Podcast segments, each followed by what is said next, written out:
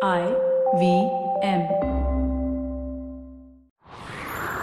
It's story time. காசிக்கு போய் நிறைய படிச்சு பெரிய பண்டிதரான ஒருத்தருக்கு அவரோட கர்வம் அவரை விட்டு போச்சான்னு இந்த கதையில பார்க்கலாம் இது வரைக்கும் நம்ம சேனலுக்கு சப்ஸ்கிரைப் பண்ணலைன்னா உடனே சப்ஸ்கிரைப் பண்ணி பக்கத்தில் இருக்கிற பெல் பட்டனை கிளிக் பண்ணுங்க இந்த கதைகளை இப்போ நீங்க ஸ்டோரி டைம் தமிழ் யூடியூப் சேனல்லையும் ஐவிஎம் பாட்காஸ்ட் ஆப்லையும் மற்ற ஆடியோ தளங்களிலும் கேட்கலாம் ஸ்டோரி டைம் தமிழ் சேனலுக்காக உங்களுடன் ரவிசங்கர் பாலச்சந்திரன் ஒரு சின்ன விளம்பர இடைவேளைக்கு பிறகு கதையை கேட்கலாம் What if you could relive some of the biggest and most public feuds in Indian corporate history? Peer back through the window of time to see who among HUL or Nirma stood on top. Or who was more dominant between Tata Motors and Maruti Suzuki? Tune in with me, Ambi Parmeshwaran, And me, Anupam Gupta, on Bank of Baroda presents The Last Brand Standing where we talk about two brands vying for the top position. and what their journeys were, Every Tuesday on the IVM Podcast app or website. or wherever you get your podcast from. வாங்க கதையை தொடர்ந்து கேட்கலாம் கருமத்தம்பட்டிங்கிற ஊர்ல அவினாசின்னு ஒரு பையன் இருந்தான் அவங்க அப்பா அவனை அந்த ஊர்லயே இருந்த ஒரு குருகுலத்துல சேர்த்து படிக்க வச்சாரு. ஆனா அவினாசிக்கு படிப்பை விட சேட்டைகள் செய்யறதுல தான் அதிக ஈடுபாடு இருந்ததுனால அவனால மனசை ஒருமுகப்படுத்தி படிக்கவே முடியல. அவனோட குருவும் அவனை படிக்க வைக்கிறதுக்கு என்னென்னவோ முயற்சிகளை செஞ்சு பார்த்தாரு. ஆனா அவராலையும் அவனை ரொம்ப படிக்க வைக்க முடியல. அது மட்டும் இல்லாம அந்த குருகுலத்துல படிக்கிற மற்ற மாணவர்களோட படிப்பையும் தன்னோட சேட்டையினால அவினாசி கெடுக்க ஆரம்பிச்சான். அவங்களோட புத்தகத்துல தண்ணியை எடுத்து கொட்டுறது புத்தகங்களை எடுத்து ஒளிச்சு வைக்கிறது கம்பளி போர்வை மேல தண்ணியை கொட்டி அதை யாரும் பயன்படுத்த முடியாம செய்யறது இத மாதிரி அவனோட சேட்டைகள் நாளுக்கு நாள் அதிகமாகிக்கிட்டே இருந்துச்சு. அவன் ஒவ்வொரு தடவை ஏதாவது சேட்டை செய்யும் போதும் அவனோட குரு அவனுக்கு ஏதாவது ஒரு தண்டனை கொடுத்துக்கிட்டே இருந்தாரு. நாளடைவில் அப்படி தண்டனை வாங்குறதும் அவனுக்கு பழகி போச்சு. என்ன ஒரு சேட்டை செஞ்சா ஏதாவது தண்டனை கொடுப்பாரு. அதை அனுபவிச்சா தீந்து போச்சு அப்படின்னு நினச்சிக்கிட்டு அவன் சேட்டைகளை தொடர்ந்து செஞ்சுக்கிட்டு இருந்தான். இவன் தண்டனை கொடுத்தாலும் திருந்த மாட்டேங்கிறான். இவனால மற்ற மாணவர்களோட படிப்பும் கெட்டு போகுது அப்படின்னு அந்த குரு நினைச்சு ஒரு நாளைக்கு அவினாசியோட அப்பாவை வர சொல்லி இந்த பையனை இனிமே என்னோட குருகுலத்துல வச்சு படிக்க வைக்க முடியாது. இவனை நீங்க உங்க வீட்டுக்கு கூட்டிக்கிட்டு போய் இவனுக்கு பிடிச்ச வேற ஏதாவது ஒரு குருகுலத்துல சேர்த்து விடுங்க அப்படின்னு சொல்லிட்டாரு. வேற வழியே இல்லாம அவினாசியோட அப்பாவும் அவனை வீட்டுக்கு கூட்டிக்கிட்டு வந்துட்டாரு. அவினாசிய குருகுலத்திலேருந்து திருப்பி அனுப்புனது வேற எல்லாரையும் விட அவினாசியோட தங்க வித்யாவுக்கு தான் ரொம்ப அவமானமா இருந்துச்சு. அவ இத பத்தி அவங்கிட்ட கேட்டதும் அவ கூட பேசுறதையே அவன் நிறுத்திட்டான். அதுக்குள்ள கருமத்தம்பட்டியில இருக்கிற எல்லாருக்கும் அவினாசிய குருகுலத்தை விட்டு துரத்தி விட்டுட்டாங்க அப்படிங்கிற செய்தி கிடைச்சிருச்சு. அந்த ஊர்ல இருக்கிற எல்லாரும் அவனை ரொம்ப ஏளனமா பார்க்க ஆரம்பிச்சாங்க. ஊர் மக்களோட கேலியும் கிண்டலும் ஏளன பேச்சும் அவினாசிக்கு ரொம்ப வருத்தத்தை கொடுத்துச்சு. இனிமே இந்த ஊர்ல இருக்கவே முடியாது அப்படின்னு நினைச்சு யார்கிட்டையும் சொல்லிக்காம ஒரு நாள் அவன் தன்னோட வீட்டை விட்டும் ஊரை விட்டும் ஓடியே போயிட்டான். அவினாசியோட அப்பா அவனை எங்கெல்லாமோ தேடி பார்த்தாரு. ஆனா எங்கேயும் அவனை கண்டுபிடிக்க முடியல. அவினாசியோட தங்க வித்யாவுக்கு தன்னால தான் அவன் ஊரை விட்டு ஓடிட்டான் அப்படின்னு ஒரு குற்ற உணர்ச்சி இருந்துச்சு. ஒரு வருஷம் வரைக்கும் அவினாசியை தேடி பார்த்துட்டு அதுக்கப்புறம் ஓடி போனவன் தானா வரட்டும் அப்படின்னு அவனை தேடுறதையும் நிறுத்திட்டாங்க.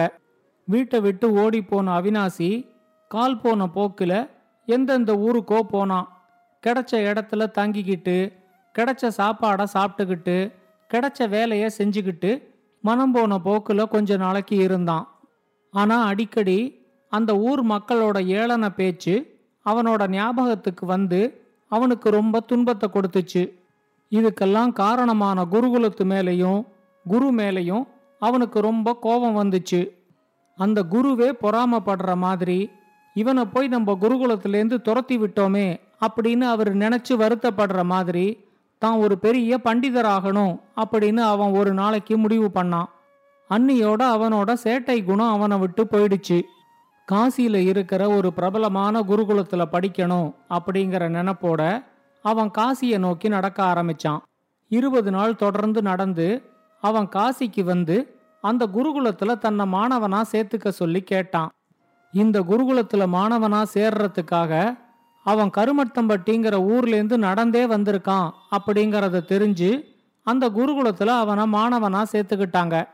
நல்லா படிச்சு பெரிய பண்டிதர் ஆனதுக்கு அப்புறம்தான் மறுபடியும் கருமத்தம்பட்டிக்கு போகணும் அப்படிங்கிற நினைப்போட அவினாசி மனசை ஒருமுகப்படுத்தி நல்லா படிக்க ஆரம்பிச்சான்.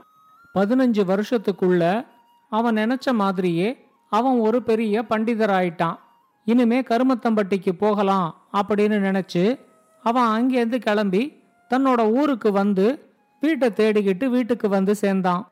இந்த பதினஞ்சு வருஷத்துல அவனோட தங்கை வித்யாவுக்கு திருமணமாயிருந்துச்சு. பக்கத்துல இருக்கிற புதுநல்லூருங்கிற ஊர்ல தான் வித்யாவும் அவ கணவனும் இருந்தாங்க. அவினாசி ஊருக்கு திரும்ப வந்ததும் அந்த ஊர்ல இருக்கிற எல்லாரும் தேடி தேடி வந்து அவினாசிய பார்த்தாங்க. அவன் இப்ப பெரிய பண்டிதர்னு தெரிஞ்சு அந்த ஊர்ல இருக்கிற எல்லாருக்கும் ரொம்ப ஆச்சரியமாயிடுச்சு. அந்த ஊர்ல அவினாசிங்கிற பேர்ல நாலஞ்சு பேர் இருந்ததுனால இவனை எல்லாரும் காசி அவினாசி அப்படின்னு கூப்பிட ஆரம்பிச்சாங்க. இப்போ அந்த ஊர்லேயே அவன்தான் ரொம்ப அதிகம் படித்த பண்டிதர் அப்படிங்கிறதுனால காசி அவினாசிக்கு ரொம்ப கர்வம் வர ஆரம்பிச்சுது. தன்னை ஏளனமாக பேசின எல்லாரையும் பழி வாங்கறதுக்கு தனக்கு கிடைச்ச ஒரு வாய்ப்பு அப்படின்னு நினச்சி அவன் எல்லாரையும் எடுத்தெறிஞ்சு பேச ஆரம்பிச்சான். எனக்கு தான் எல்லாம் தெரியும் அப்படின்னு சொல்றதோட திருப்திப்படாம உங்களுக்கெல்லாம் ஒண்ணுமே தெரியாது அப்படின்னு சொல்லி வர்ற எல்லாரையும் அவமானப்படுத்த ஆரம்பிச்சான்.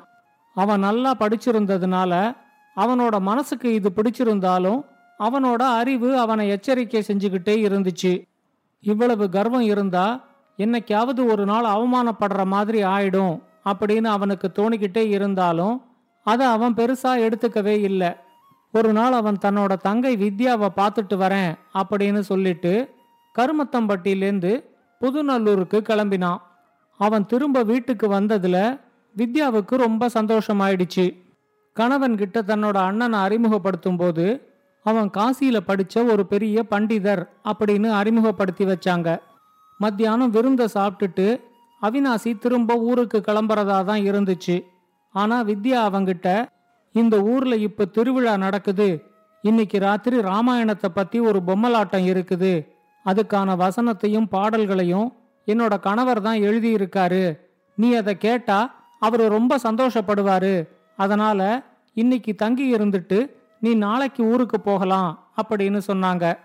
வித்யாவோட கணவனும் அவினாசி கிட்ட கண்டிப்பா நீங்க வந்திருந்து நிகழ்ச்சியை நல்லா நடத்தி தரணும்.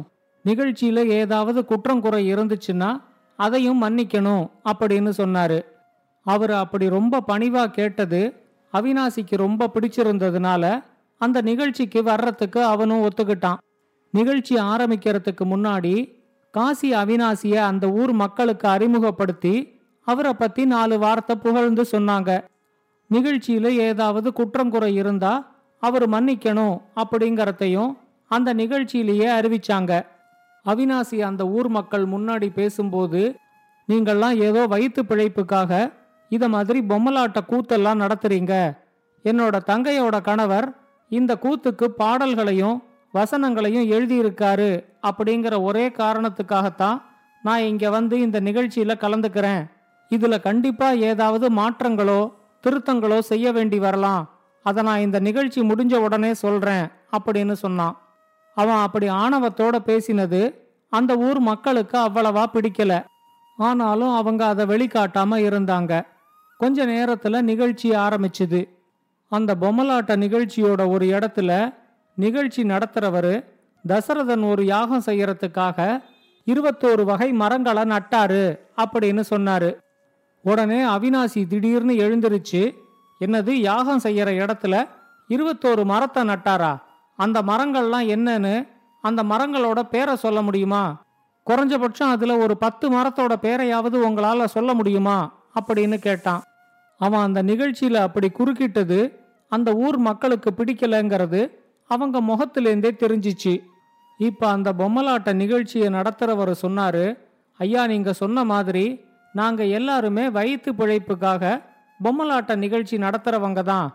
அதனால் எங்கள் நிகழ்ச்சியில் எல்லாத்தையுமே கொஞ்சம் மிகைப்படுத்தி தான் நாங்கள் சொல்லுவோம். அதிகம் படிக்காத எங்களுக்கு அந்த மரத்தோட பேரெல்லாம் தெரியாது. காசியில படிச்சு பெரிய பண்டிதரான நீங்க அந்த மரத்தோட பேரெல்லாம் எங்களுக்கு சொன்னீங்கன்னா நாங்கள் அதெல்லாம் குறிச்சு வச்சுக்கிட்டு அடுத்த நிகழ்ச்சி நடத்தும் போது அந்த மரத்தோட பேரோட சொல்றதுக்கு எங்களுக்கு வசதியா இருக்கும்.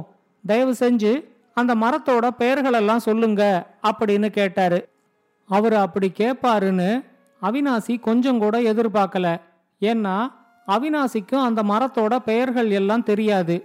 இப்ப அந்த மரத்தோட பெயர்கள் எல்லாம் சொல்லலைன்னா தனக்கு அந்த கூட்டத்துல மிகப்பெரிய அவமானம் ஆயிடும் அப்படின்னு அவினாசி யோசிக்க ஆரம்பிச்சான். நல்ல வேளையா அப்ப வித்யாவோட கணவர் குறுக்கிட்டு இவர் பெரிய பண்டிதர் இவர் அந்த மரங்களோட பெயர்கள் எல்லாம் எனக்கு இன்னைக்கு காலையிலேயே எழுதி கொடுத்துட்டாரு. அதனால இப்ப அந்த மரங்களோட பெயர்களை இவர்கிட்ட கேட்டு இவரை நீங்க தொந்தரவு செய்ய வேண்டாம். அடுத்த நிகழ்ச்சியிலேந்து கண்டிப்பா அந்த மரத்தோட பெயர்களோட நாம நிகழ்ச்சி நடத்துவோம் அப்படின்னு சொன்னாரு. அவர் இப்படி சொன்னதை கேட்டதும் அவினாசிக்கு கொஞ்சம் நிம்மதியா இருந்துச்சு. ஆனா அதிகம் படிச்சிருக்கோன்னு எல்லா இடத்துலையும் நிரூபிக்கிறதுக்கு முயற்சி செஞ்சா இப்படி அவமானப்படுற மாதிரி ஆயிடும் அப்படிங்கிறத அவினாசி இப்போ புரிஞ்சுக்கிட்டாரு இந்த ஒரு நிகழ்வுக்கு அப்புறமாவே அவரோட கர்வம் அவரை விட்டு போயிடுச்சு.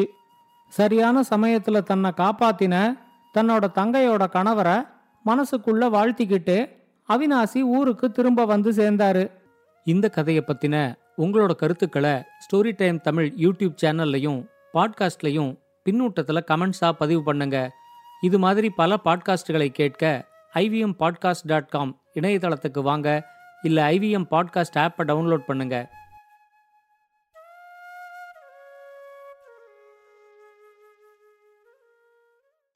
Hello, everybody. It's been another great week on the IVM Podcasting Network. On Know Your Number talks to Anshula Kapoor about her social celebrity charity Fankind, the ideology of the charity, and the various regulations behind this concept. On 30 Minute Rasta with Keshav, meet three of the most breathtaking compas that are situated near Leh. On Shunyuvan, Chilita and I talked to Giridhar Yasa, Chief Technology Officer at Lending Card. On to Drama, Chitna unravels the law of attraction and the spirituality surrounding it. And on the Life Manifesto, Zarina explains what it takes to be courageous with an interesting Spartan ideology from ancient history. Do follow us on social media. We're IVM Podcast on Twitter, Facebook, Instagram, and LinkedIn. And remember, if you enjoyed this show or any of our other shows for that matter, please do tell a friend. We appreciate the word of mouth. And finally, we'd like to thank the sponsors on our network this week Cred, Bank of Baroda Quarter, CoinSwitch Kuber, Slay Coffee, Intel, and Kotak Mahindra Bank. Thank you so much for making this possible.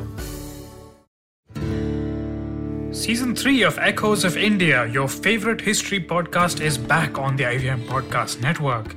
I'm your host, Anirudh Kanasetti. Join me on a journey through the wonders of early India as we explore the centuries between Buddha and Ashoka with critical research, empathy, and great storytelling. Along the way, you'll hear from all the vibrant peoples who shaped our world, from monks and farmers to warriors and emperors. New episodes are out every Monday.